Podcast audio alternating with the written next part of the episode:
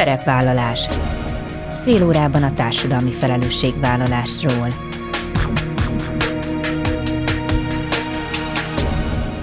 Jó napot kívánok! Bíró Bori köszönti Önöket! Adásainkban hétről hétre példákat hozunk arra, hogy egy-egy cég vagy intézmény, netán magánszemély, milyen formában, milyen eszközökkel járul hozzá anyagi gondok, társadalmi problémák orvoslásához, az életminőség javításához, a fenntartható fejlődéshez. Így módon is kifejezve, hogy felelősséget érez azért a környezetért, amelyben él és dolgozik.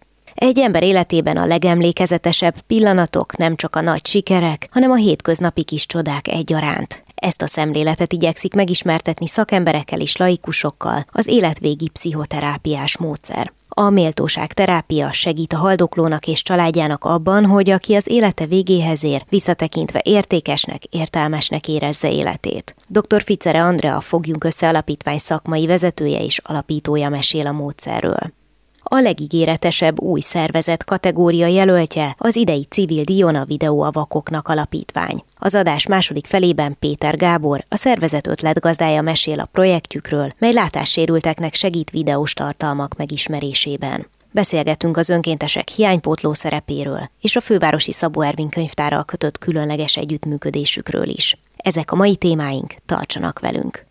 Dr. Ficere Andreára talán emlékeznek a hallgatóink, ő csapatával egy olyan platformot hozott létre, amelyen az egészségügyben dolgozókat támogatják különböző felajánlások koordinálásával, és néhány hónappal ezelőtt beszélgettünk a Fogjunk Össze alapítvány kapcsán, melynek ő az alapítója és szakmai vezetője, és arról mesélt akkor, hogy elsősorban a dolgozók mentális támogatása a céljuk, mert ugye azt tapasztalják, hogy a COVID időszak óta sokat romlott az egészségügy egészségügyben dolgozók pszichés állapota.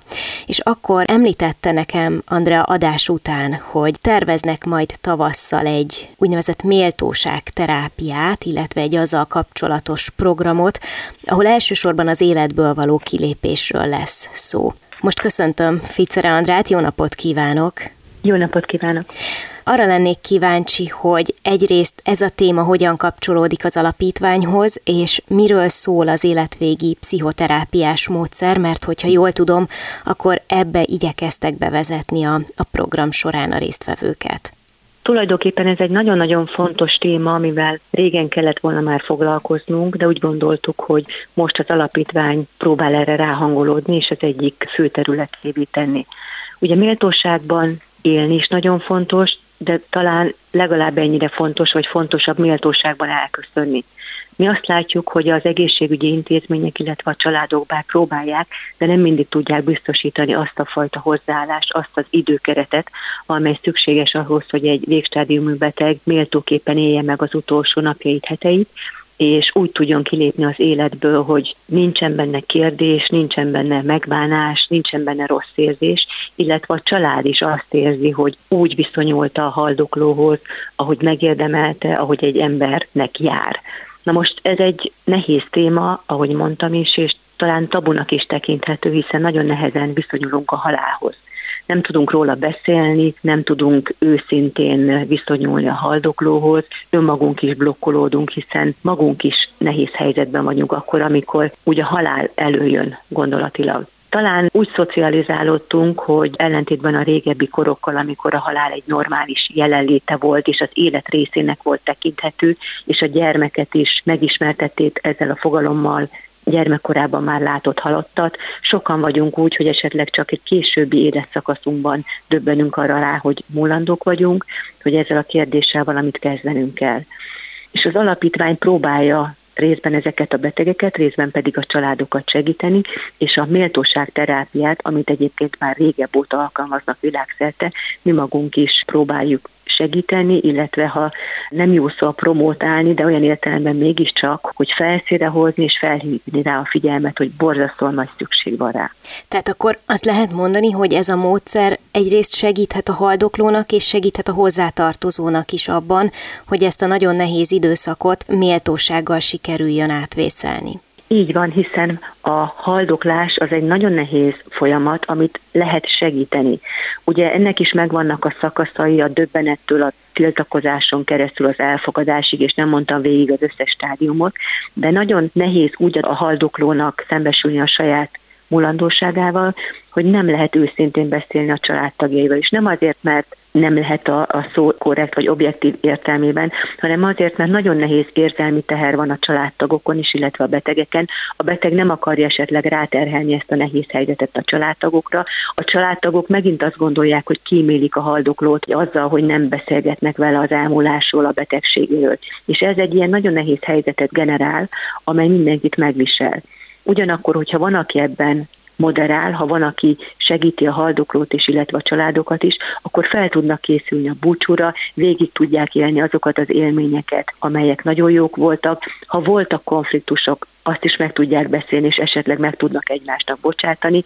Tehát egy ilyen lenyugodott, megnyugodott, elfogadó állapotban tudnak eljutni addig a pillanatig, amikor meghal az illető. Igen, ennek az egyik legfontosabb eszköze akkor maga a beszélgetés, a kommunikáció, mert említette az előbb, hogy fontos lehet kibeszélni olyan témákat, amelyeket mondjuk hordozunk magunkkal hosszú idő óta, és ugye az talán sokak számára egy ismert jelenség, amikor valakit elveszítenek, és csak utána döbbennek rá, hogy mennyi minden maradt bennük, mennyi mindent nem tudtak megbeszélni, és ezt, ezt cipelni éveken, évtizedeken, akár egy egész életen keresztül óriási terhet jelenthet.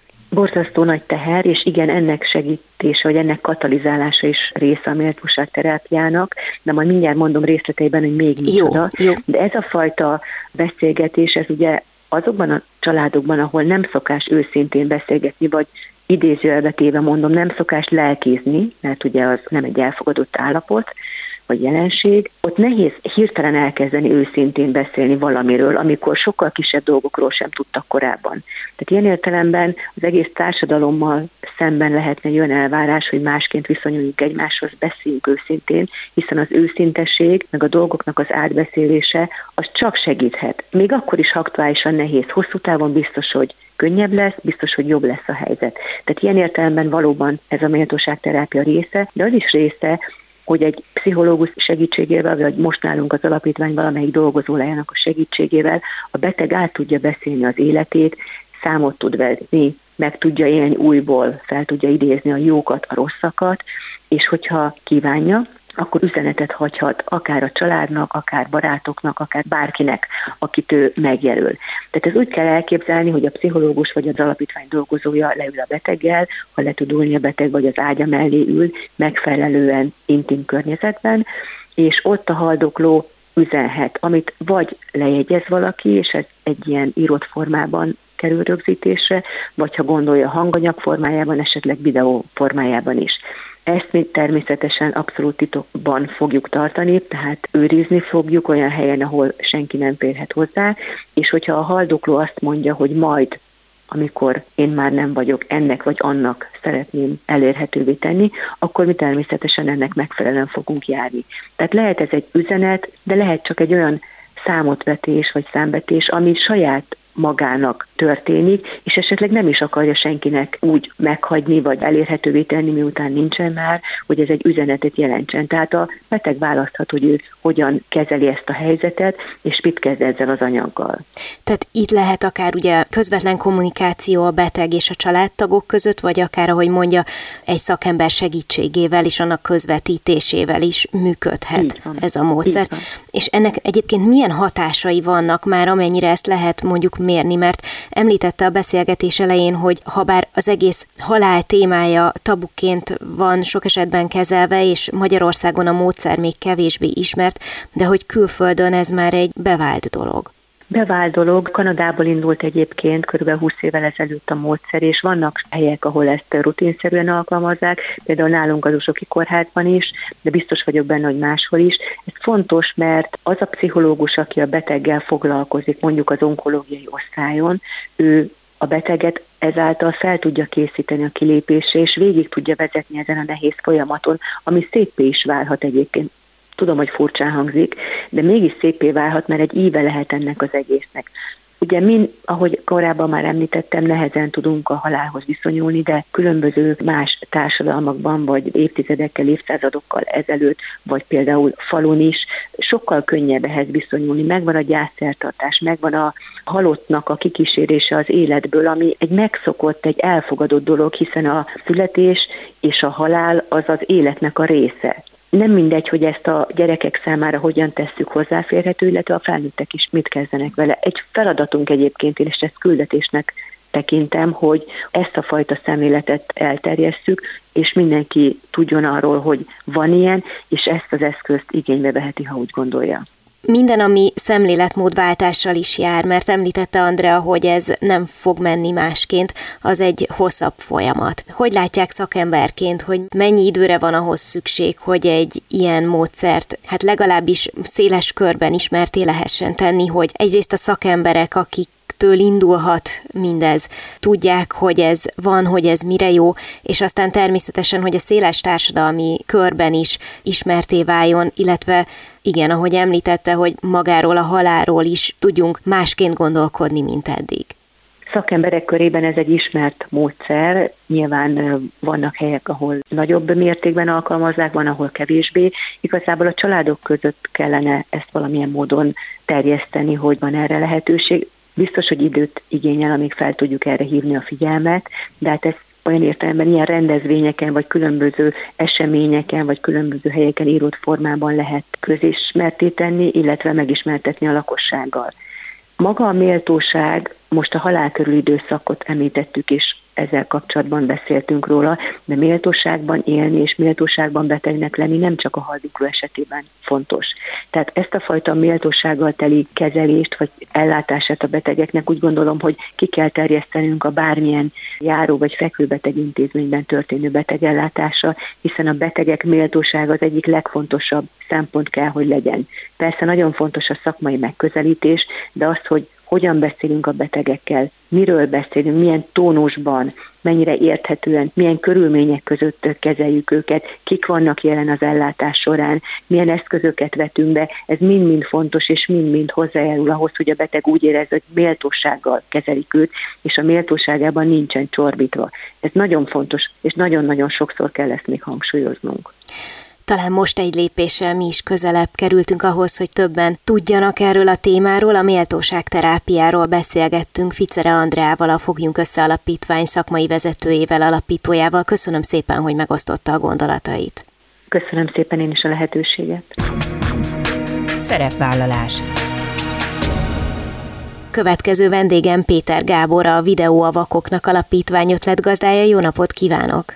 Jó napot kívánok!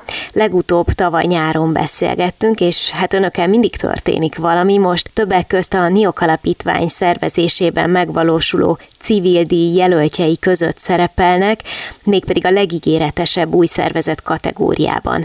De még mielőtt erről szólunk, azért azt javaslom, hogy elevenítsük fel egy picit azt, hogy mivel is foglalkozik az önök szervezete, látássérülteknek segítenek videós tartalmak megismerésében, és mindig el szoktuk mondani, de talán most sem árt, hogy miben más ez a metódus, mint a sima audionarráció, és miért jó ez egy látássérült számára? Igen, valóban az alapítványunk az előző évben alakult, ugyanakkor a projekt az körülbelül három éve él. Az alapötletünk az az volt, hogy rövid videókat narráljunk, tehát ilyen 5-10 perces videókat, és ebben különbözik valójában az audionarrációtól. Az audionarráció az a hangsáv, amit a tévében találhatunk, vagy esetleg színházakban találkozhatnak vele a, a látássérültek. Ez a, a darabok között inkább ilyen hosszabb filmeknél a dialógusok közötti szüneteket használja ki arra, vagy használja fel arra, hogy elmagyarázza, hogy éppen mi történik, ki látható, mi látható a képen, és ez egy limitált mennyiségű idő. Mi ezzel szemben előtte, illetve utána leírjuk, hogy mi történik, és nem a szüneteket használjuk ki, hanem egy ilyen bővebb leírást adunk arról, hogy milyen karakterek láthatók, milyen helyszíneken történik a cselekmény, és hogy mi maga a cselekmény, ahogy mondtam, ezt előtte és utána is lehet, tehát a jelenetek közben is el lehet olvasni, ezért ez egy másfajta megközelítés és egy másfajta élmény, azért gondoljuk, hogy erre nagy szükség van, mert egyrészt egyre több digitális tartalom van a világban, legyen az írott képi, illetve videóanyag, és azt látjuk, hogy, hogy a videóanyagokhoz nyilván, illetve a képi anyagokhoz is a látássérülteknek segítséget kell nyújtanunk a hozzáféréséhez. Igen, egyrészt nagyon színes kategóriákban narrálnak, tehát tényleg a paletta az a játékfilmektől egészen a koncertekig, szóval hosszú a sor, ahol terjed. Másrészt nagyon fontos az önkéntesek szerepe, mert ugye ők azok, akik vállalják azt, hogy narrálnak, és időről időre csatlakoznak önökhöz újak. Most is úgy tudom, hogy van friss videonarráló. Mi alapján lesz valaki önkéntes, és mondjuk a legtöbbször mi az indítatás? Igen, ez is valóban egy nagy különbség, hogy nálunk nem feltétlenül szakképzett személyek készítek ezeket a leírásokat, de mi ennek örülünk, hogy van, aki kevésbé képzett, van, aki jobban képzett, és azt látjuk, hogy a, hogy a látássérültek között is különbözőek az igények. Tehát van, aki részletesebb leírást igényel, valaki kevésbé részletesebbet. Tehát ez egy ilyen sokszínűséget tesz lehetővé, vagy eredményez. Sok önkéntesünk van, gyakorlatilag most a Facebook csoportunkban kb. 70 fő van, akiknek a nagy része önkéntes, és valóban van, aki mondjuk havonta akár csak egy videó leírást tud elkészíteni, de van, aki naponta akár kettőt-hármat is. Hogy kiből lesz önkéntes, úgy gondoljuk, hogy valószínűleg ez személyes indítatásból, vagy azért, mert akár érintettsége van, vagy van látássérült a rokonságban, vagy a családban, de van, aki egyszerűen csak azt keresi, hogy, hogy hogyan tudna segíteni embertársainak, és ez egy otthonról végezhető egyszerű módja ennek a segítségnek. Mindenki jól jár vele. Olvastam, hogy most elérték a 300 videónarrálást, ez mihez képest jelent nagy számot, vagy egyáltalán egy, egy jó számot, tehát amikor indultak, akkor volt-e bármilyen cél, amit szerettek volna egy bizonyos idők alatt elérni, és mondjuk ehhez a 70 önkénteshez képest, akiket említ, hol lehet elhelyezni ezt a, ezt a számot? Nem volt konkrét célunk az indulásnál, hogy, hogy milyen gyorsan szeretnénk mekkora számot elérni, hiszen nem is tudtuk, hogy mennyire lesz könnyű önkénteseket találni, vagy hogy az önkénteseknek mennyire lesz egyszerű megtanulni, úgymond a leírásokat, nem is inkább megtanulni, mert sokan félnek attól, hogy hú, hát milyen nehéz lehet egy videó leírást elkészíteni, de úgy gondoljuk, hogy gyakorlatilag bárki, hogy megállítanánk az utcán, el tudja mondani, hogy mit lát maga körül, és inkább ez csak a, ez a kis önbizalomhiány, vagy az elején ettől való félelem, ami hátráltathat embereket, de mi ebben mindig segítünk, tehát hogy szívesen átnézzük a leírásokat, szívesen adunk ötleteket, hogy hogy lehet jobban elkészíteni. Tehát ennek a 300 leírásnak nagyon örülünk, hogy ezt elértük. Természetesen a következő lépcsők akár kitűzhetjük, hogy 500 ezer, de valójában az is az egyik fő célunk, hogy nemzetközi legyen ez a projekt. Mindig is ez volt a, a célunk. Úgyhogy annak is örülünk, hogy bár 300 videó van generálva, de ennek akár a fele körülbelül már el van készítve angol nyelven is és hát reméljük, hogy angol, német, illetve egyéb nemzetközi nyelveken is elérhetővé tudjuk tenni ezeket a leírásokat, mert fontosnak tartjuk, hogy ne csak Magyarországon, hanem a világ minden táján elérjék majd a, a. A nemzetköziség mellett tudom, hogy fontos cél az is, hogy minél többféle kooperációt sikerüljön kötni, hiszen ugye így tudnak eljutni a lehető legtöbb látássérült emberhez, és tavaly volt ebben egy fontos mérföldkő, a Fővárosi Szabó Ervin könyvtárral kötöttek egy együttműködési megállapodást. Ennek mi volt a lényege, és miért jelent ez egy nagy előrelépést? Hát számunkra ez egy nagyon nagy előrelépés a Szabó Ervin könyvtárral való együttműködés mert eddig mi mindig úgy voltunk bemutatva, illetve tehát a nevünk is videó vakoknak alapítvány, de valójában ez az együttműködés képekről szól. Tehát most már nem csak videókkal foglalkozunk, hanem képleírásokkal is, illusztrációkkal, amik könyvekben, kiadványokban találhatók. És erről szól az együttműködésünk is a könyvtára, hogy amiket kiadványokat, könyveket kikölcsönöznek látássérültek, azoknál mi vállaljuk ezeknek az illusztrációknak az elkészítését. Tehát közösen ezt felajánljuk a látásérülteknek, és szintén digitálisan elérhetővé tesszük. Úgyhogy nekünk ez egy nagyon érdekes irány, és azért is örülünk ennek még mert egy videóleírást elkészíteni, akár fél óra, egy óra, másfél óra attól függ, hogy mennyire bonyolult videóról van szó, de úgy gondoljuk, hogy egy képnek a leírása sokkal könnyebb lesz, így ha valaki önkéntesnek szeretne jelentkezni, akkor a két leírásokkal akár sokkal könnyebben tud majd kezdeni. Meg ezzel talán akár másféle célcsoportot is el lehet érni. Igen, igen, másféle célcsoport, illetve tényleg a látássérültek körében Bizonyos szinten ugye elterjedt már akár a különböző videó megosztók, viszont a fényképek által tényleg más jellegű igények fognak befutni. Az elején mi se tudtuk, hogy például milyen kategóriájú videókra lesznek kíváncsiak, és nagyon meglepődtünk, amikor egyre több tényleg zenei klip jött, vagy akár ilyen sütésfőzéssel kapcsolatos videók van, hogy különböző sportákkal kapcsolatban. Így nem tudjuk még azt se előre, hogy milyen képekkel kapcsolatos igények lesznek, és nagyon érdekes ezt felfedezni. És milyen volt ez a Fiesta program, mert úgy tudom, hogy a könyvtára volt még egy ilyen kezdeményezésük is. Így van, tehát részt vettünk az Internet Fiestán, ez, ez most volt nagyjából egy hónapja, és egy nagyon érdekes lehetőség volt, hogy elérjük a könyvtárban dolgozók közösségét is, illetve másokat is, közösen karöltve a könyvtárral, és nagyon örülünk, hogy be tudtuk mutatni a szoftvernek a működését is, hogy hogyan lehet önkéntesként egy-egy videót elkészíteni, azt is, hogy hogy működik az applikáció, mert sokaknak ez nem feltétlenül egyértelmű, hogy egy látássérült hogy tudja a telefonját használni.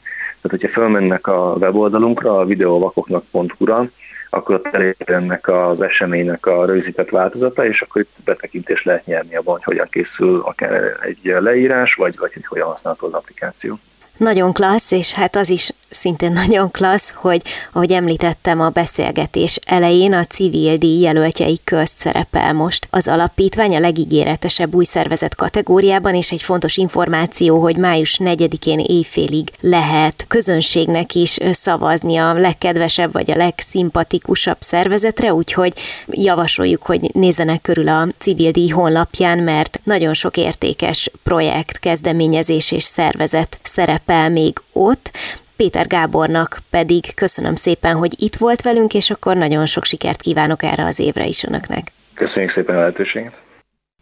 Ennyi fért a mai műsorba, legközelebb jövő héten szombaton 13 órakor jelentkezem. Ha bármiről lemaradtak volna, az adást vissza tudják keresni a Klubrádió archívumában. Tudják, podcast formában is elérhető a szerepvállalás. Keressék a Spotify, a Google és az Apple podcastek felületein, ahol bármikor meghallgatható a műsor. Köszönöm, hogy velem tartottak, további kellemes online rádiózást kívánok. Bíró Borit hallották.